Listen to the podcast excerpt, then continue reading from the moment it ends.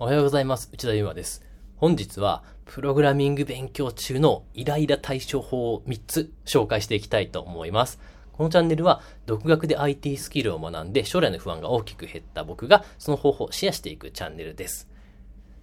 今回の結論なんですけど、プログラミング勉強中にですね、わからないことでイライラしたら、まあ一回離れるのがベスト。もしくはですね、何かに書き出すっていうことが一番ですね、正しい対処方法なので、まあ今回ですね、その内容を詳しくお話ししていきたいと思います。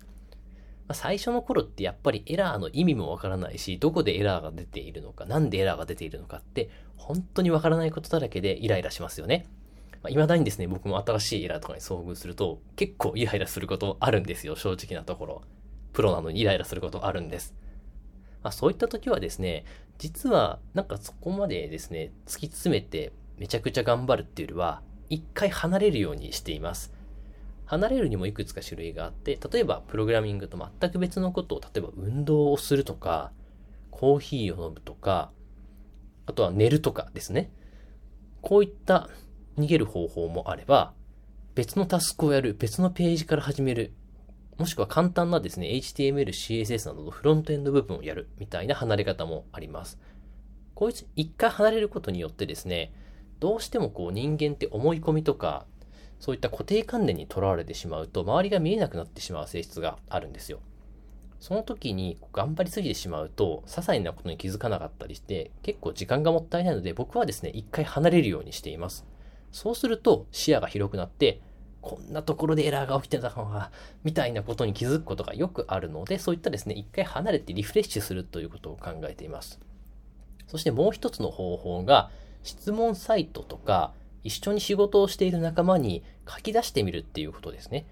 まあ、僕は普段 Slack で仕事をしているので、 Slack に書き出したり、どうしても自分で解決できなさそうだ。10分、15分頑張っても解決できなさそうだと思ったら、質問サイトに書くようにしています。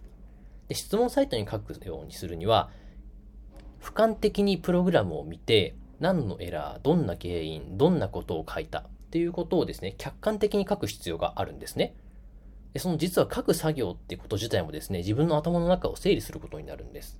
なぜなら原因とかですね、対処法がはっきりしていないと、現状とかはっきりしていないとですね、質問自体が書けないじゃないですか。そうすることによって、もう実は前もあったんですけど、質問を書いている途中に新しい解決策を思い出して、それをやってみたらうまく解決できたっていうことも実際ありました。で、仮にその解決策を自分で思い浮かばなかったとしてもですね、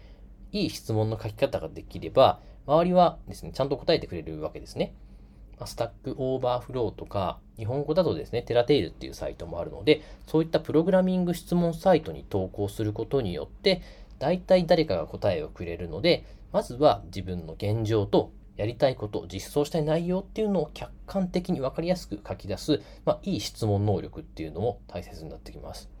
まあ、こういったですね、2つの1回、その部分から離れる、もしくは質問サイトに書く、もしくは仲間に助けを求めるために書くということをですね、していただくと、結構すぐ解決できることがあって、まあ、イライラをですね、対処することができると思いますので、ぜひともこれ皆さんですね、困った時は試していただければと思います。本日の内容以上になりますが、